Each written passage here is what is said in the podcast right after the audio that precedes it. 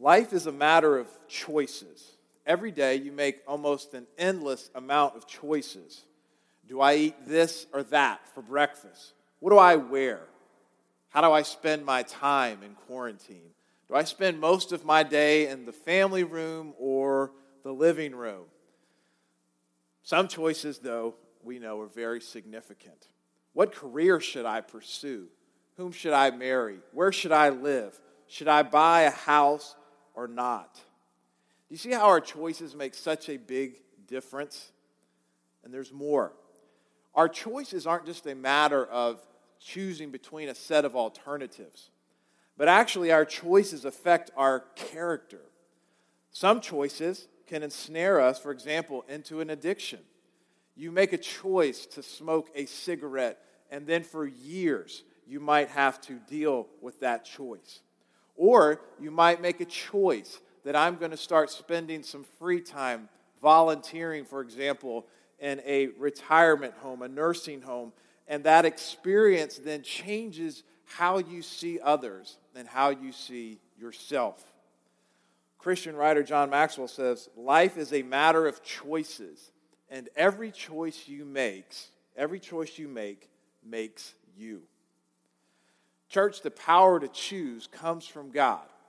He gave us the ability to make choices, and God wants us to choose Him. And in Scripture, we read, we read some really dramatic instances where God called His people to choose Him. In Deuteronomy chapter 30, Moses was speaking to the Israelites as they were on the cusp of entering the promised land for the first time after years of rebellion. And in verse 15, Moses says to the people, See, I have set before you today life and good, death and evil.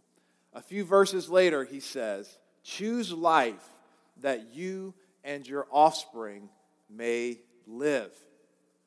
Another example was after the Israelites did enter the promised land, they still waffled back and forth between serving God and between serving the false gods around them. And the leader of Israel then was a man named Joshua. And at the end of his life, he called the people to make a choice. He said in verses 24, or Joshua 24, verse 15, If it is evil in your eyes to serve the Lord, choose this day whom you will serve, whether the gods your fathers served in the region beyond the river, or the gods of the Amorites in, whom land, in whose land you dwell.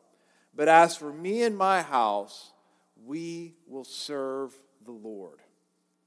Now, of all choices to make, none is greater than the choice whether to choose Jesus Christ as your personal Lord and Savior. This choice not only affects your character, but also will affect your eternal destiny. In our passage this morning, Jesus, lays out very clearly what it means to believe in Him and what it means to not believe in him. Perhaps more than any other passage, this choice and its consequences is made explicitly clear. The choice is yours. What will you do? Now, as we continue our series on the Sermon on the Mount, I invite you to turn to chapter 7. And as you're turning there, just a quick recap. The sermon began with an introduction in chapter 5 with the famous Beatitudes. And then Jesus changed gears in chapter 5, verse 17, and all the way through chapter 7, verse 12. We've been walking through the main part of the Sermon on the Mount, which deals with the character and the conduct of God's people. He wants us to be righteous in all that we say and do so that we are salt and light to the world. So now then, we come to the conclusion of the Sermon on the Mount. And as we hear these words, I want you to see that Jesus isn't just kind of giving a recap or restatement of things that he has already said. Rather, he gives a very stirring call to action. He wants his listeners to respond. And he does so by giving a set, four sets of contrasts where we are to make a choice between the contrast. We're going to cover two sets of these contrasts today, and then next week, Lord willing, cover the other two set of choices. So, the first set of choices that Jesus lays out before us as he closes now the Sermon on the Mount is two ways or two roads. Here, Jesus describes the choice between following him and rejecting him and how it affects our eternal destiny. So he says in verse 13, Enter by the narrow gate, for the gate is wide and the way is easy that leads to destruction, and those who enter by it are many. So Jesus describes these two ways. For the first way, envision uh, an easy path that leads to a wide gate. A wide gate shows us that it's accessible to a large crowd. Many are going to go through the wide gate. As I said, this way is easy, the path is easy. What does Jesus mean when he talks about it being easy? Well, I think he's getting at the fact that there are no hindrances. Spiritually speaking, it's very comfortable. We live how we want to live. We are the boss. We are Lord. Now, that might mean that you live kind of an irreligious life where basically you live as your own boss and that you're seeking to make the most out of getting pleasure and minimizing pain and so forth. Kind of a hedonistic lifestyle. That's all that you're here just to kind of make the most out of this life and enjoy yourself. No divine demands or anything like that that might encumber you. So it might mean an irreligious life, but Jesus very well also could mean a religious life, such as the scribes and the Pharisees, who were very outwardly righteous in their conduct. But such a religious life does not deal with the heart, as Jesus has often discussed in the Sermon on the Mount. Later in chapter 23 of Matthew, verse 28, Jesus takes specific aim at the scribes and the Pharisees, again, focusing on their hearts, not on the outward behavior. He says, So you also appear, outwardly appear righteous to others, but within you, you are full of hypocrisy and lawlessness. So Jesus is not after mere outward behavior, he is always after true heart righteousness. Sadly, this first way leads to destruction. What does that mean to say it's going to lead to destruction? Jesus means more than just physical destruction. Everyone dies. He is speaking of spiritual destruction. He's speaking of judgment. He's speaking of hell, final, lasting, eternal punishment for those who have not received Jesus Christ as Lord and Savior. Jesus warns of hell more than any other person in Scripture. Church, we cannot pick and choose which parts of Jesus that we like and which parts that we don't like. We can't say, well, I like his miracles, or I like his grace, or I like his wisdom, but I don't like his teaching about hell, so therefore I'm going to reject it. No, it's all one package. So instead of rejecting hell, we should try to consider why God, why it is that God does this. We need to consider that God is infinitely righteous and just, and He can't allow sin to go unpunished without compromising that perfect righteousness and justice. And unfortunately, Jesus says that this path is chosen by what? Many. Many. In other words, this is the typical path that people choose. As we saw, this gate is wide, right? It means that it accommodates the masses, and the masses are going to go through this gate. The great majority of people do not choose Christ.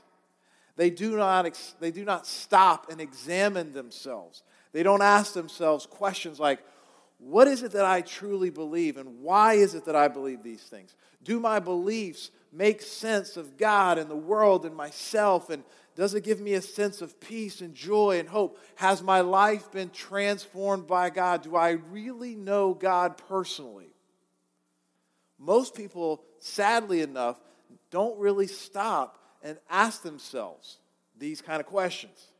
Remember Jesus' parable of the sower, where he talks about how a man goes out and he takes a handful of seed and he throws it on the ground, and the seed lands on four types of soil. the seed represents the gospel, and the soil represents four different types of hearers. Sadly, only one type of soil actually receives the gospel. The other types reject the gospel for different reasons.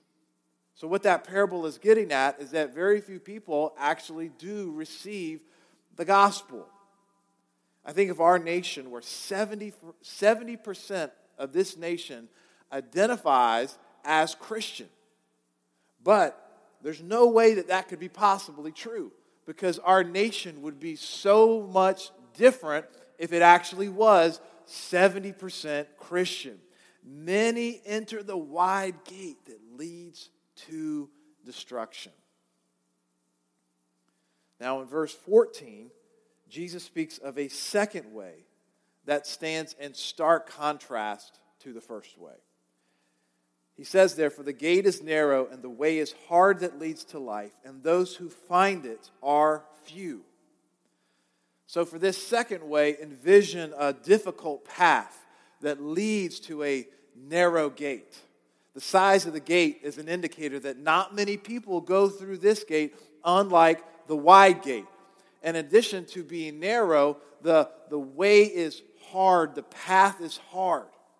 It's not easy spiritually speaking, there are many obstacles, both externally and internally. We've already seen a lot of the things so far that Jesus has pointed out in the Sermon on the Mount. For example, externally, Jesus pointed out how his disciples, his people, his followers will experience persecution. If you follow Christ, you will go through uh, instances of persecution where people might mock or ridicule your faith and in some cases, it gets even more intense, where perhaps you lose your job or you experience physical abuse, you get in prison. Some people, and in many cases around the world, even today, yes, people lose their lives because of their faith in Christ. So you face pressure on you on this narrow path externally, but we also know that internally you face a lot of pressure as well to stay on this path. This path isn't easy. It isn't easy to follow Jesus' words. You have to be merciful. Not always easy, right? You have to be a peacemaker when it's a lot easier just to pick and choose sides, isn't it? You have to not hate people in your heart or lust after them. You have to love your enemies. You must avoid hypocrisy. Jesus assumes that you will give, you will fast, you will pray. You should not be anxious about money and possessions, but instead trust God in all circumstances. Yes, even in the midst of a pandemic virus, we are not to be anxious. We should judge others fairly, not by the and, and use the standard that we live by ourselves not use a different standard, as we saw last week. It is not easy to follow Jesus, is it? The famous writer G.K. Chesterton said, The Christian ideal has not been tried and found wanting, it has been found difficult and left untried. It's not easy to follow Jesus, and if you think it is, the Jesus you may be following may not be the real Jesus, but might be a Jesus that you have made up in your own mind. Very soberly, Jesus says that few people actually find this way. It takes effort and commitment to find the gate. It is narrow. It's easy to overlook because it is small and the path is difficult. It's really amazing that Jesus says these words. Think about it.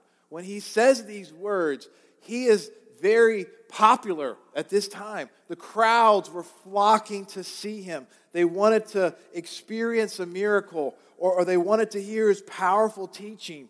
And surely Jesus, shouldn't he have thought that most, if not all of these people, that they truly wanted to follow him?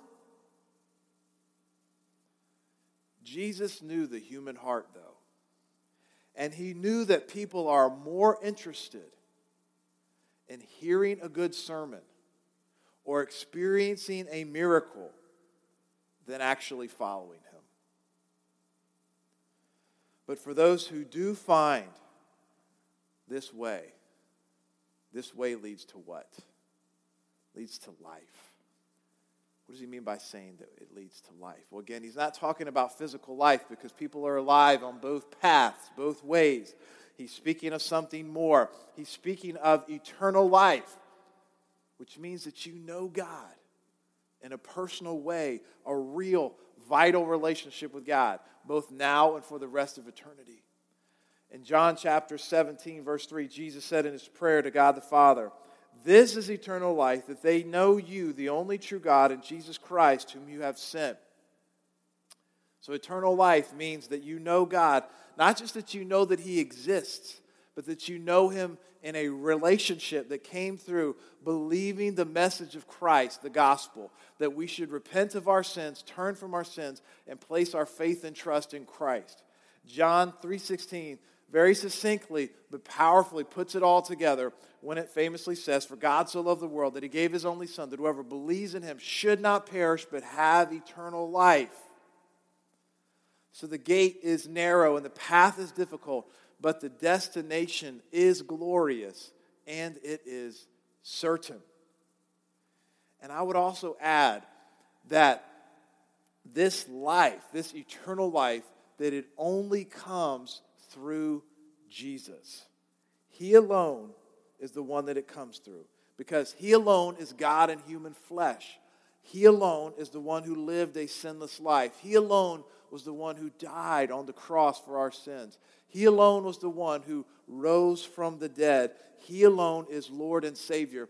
And Jesus himself says that He is the way. John 14, 6, Jesus said, I am the way and the truth and the life. No one comes to the Father except through me. Jesus' words are powerful, aren't they? And the early church clung to those words and, and did not shrink back from declaring that this way is only through Jesus. Did you know that the early church, that was one of the names that they were called? They were actually called the way because they were following the way of Jesus. And Peter declared to the religious leaders in a very bold and dramatic fashion in Acts 4:12, there is salvation in no one else, for there is no other name under heaven given among men by which we must be saved.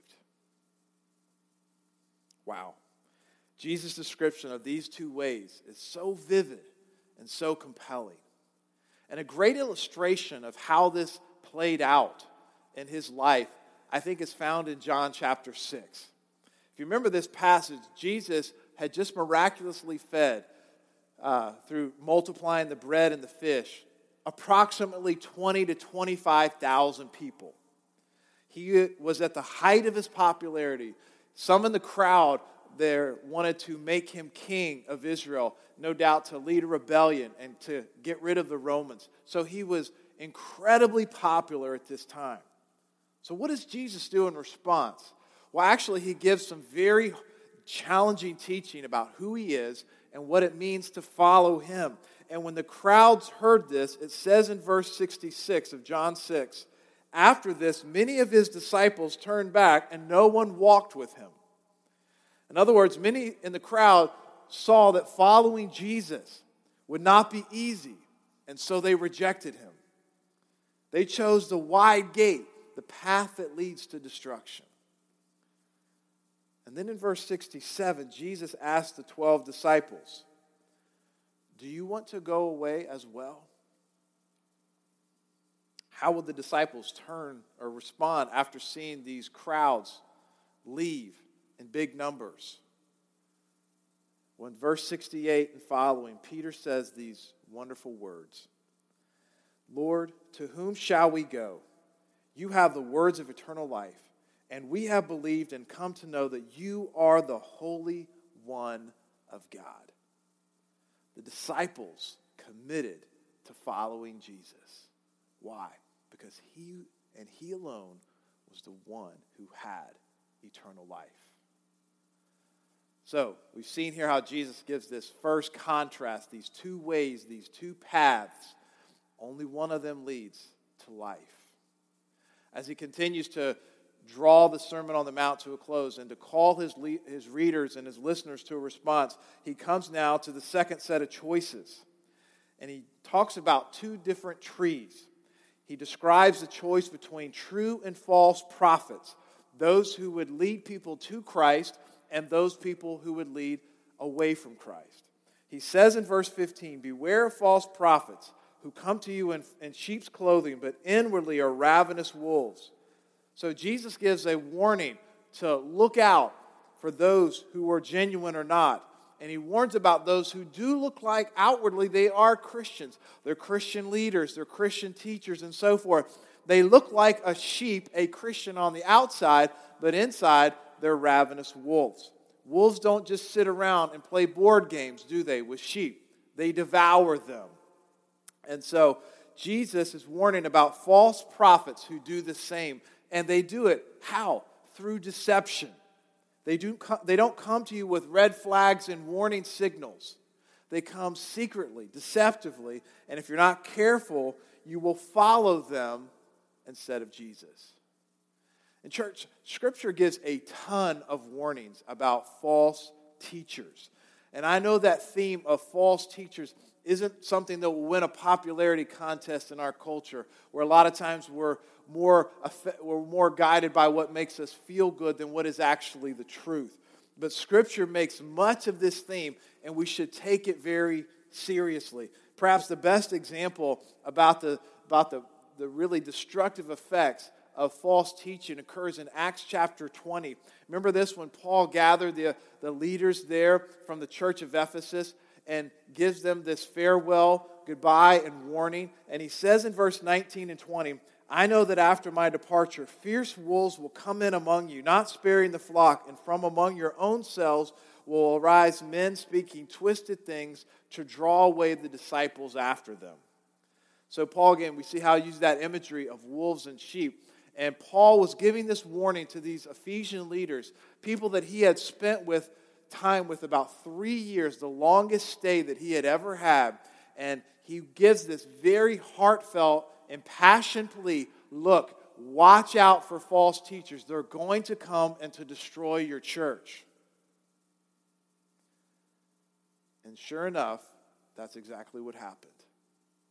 If you read the letters of 1st and 2nd Timothy, Paul is writing to his apprentice Timothy, who then later took Paul's spot there in Ephesus and talks about, discusses how these churches were in turmoil because of false teachers who had brought in poor doctrine as well as the, as the lives they were leading, how it was bringing destructive effects.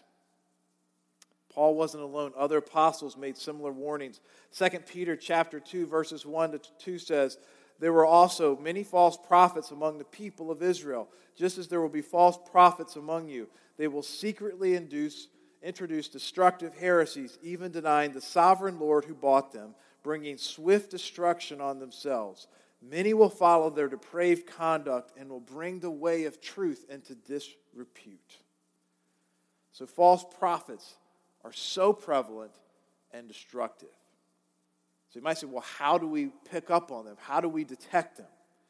Well, Jesus tells us in verse 16 to 18. He says, You will recognize them by their fruits. Are grapes gathered from thorn bushes or figs from thistles? So every tree, healthy tree, bears good fruit, but the diseased tree bears bad fruit. A healthy tree cannot bear bad fruit, nor can a diseased tree bear good fruit. So Jesus says a thorn bush cannot produce grapes, right? It produces thorns.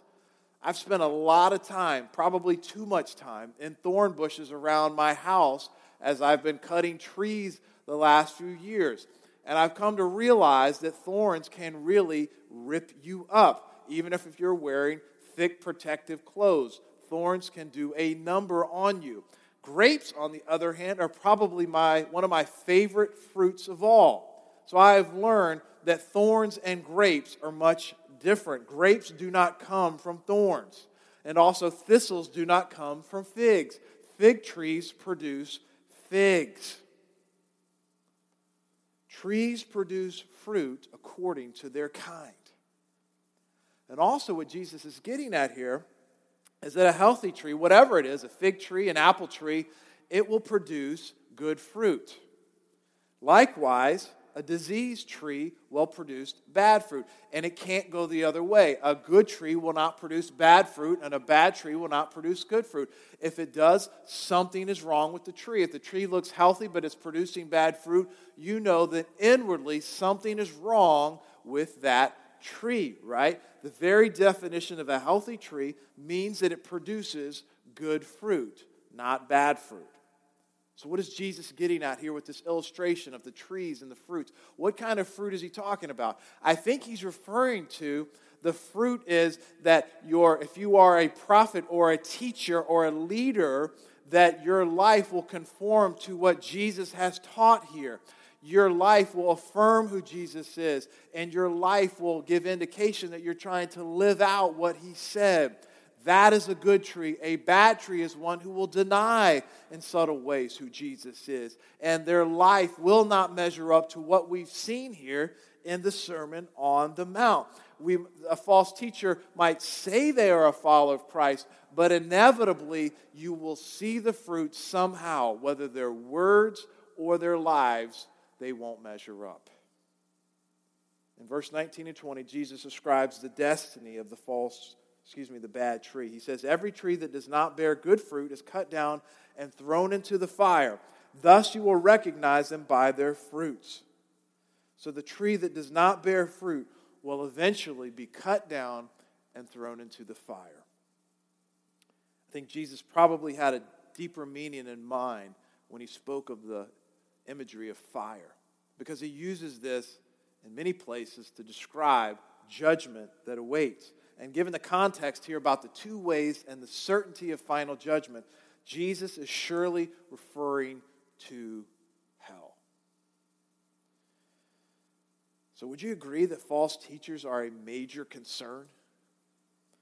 Jesus warned so strongly because he knew that Satan would stir people to wreak havoc in the church. He knew that false teachers would distort the message of salvation so that people would see the wrong Jesus. He knew that false teachers would contradict the genuine gospel so that a watching world would be confused as to the actual truth.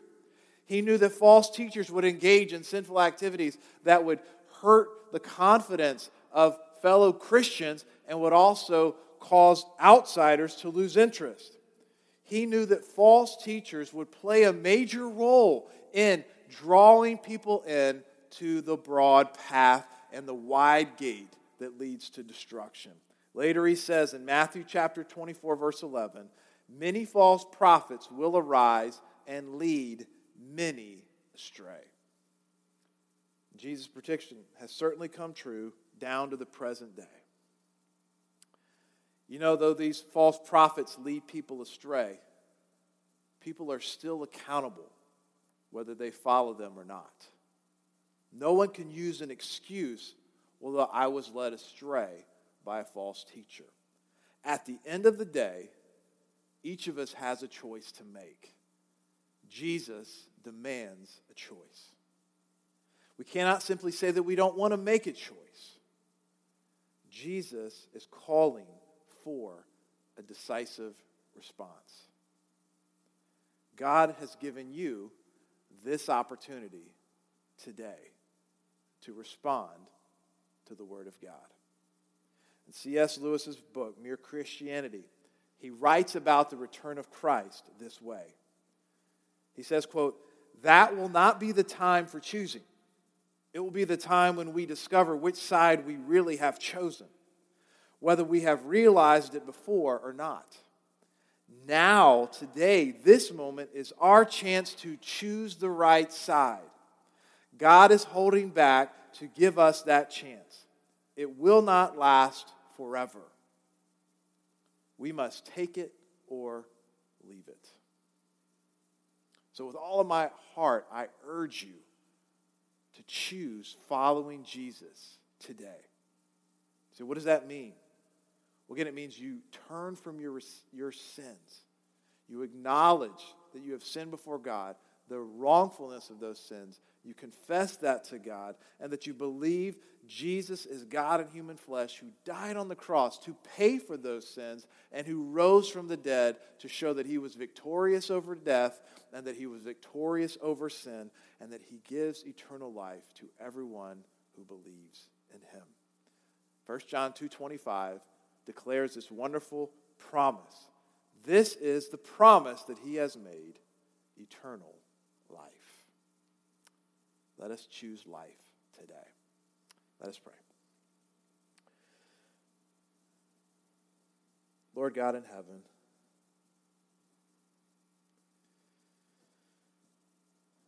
we pray that you would use your powerful word to open hearts and minds and stir someone here today who has never believed in Christ. That today would be the day of life, that they would enter the path that leads to life and follow you for the rest of their days. May today be the day of salvation. And Lord, we know the great value of your word, and it makes such a stress, such an emphasis upon avoiding false teaching, false teachers, false prophets who lead astray. Help us to be faithful to maintain the truth, to uphold the truth, and recognize the good trees and the bad trees. Lord, we love you and we praise you. We thank you for the time that we get to just gather around and hear the word of God, whether it's in person or through technology. We know that your word does not return void. So we ask you to do a mighty and powerful work today. We ask this in Jesus' name. All God's people said, Amen. Amen.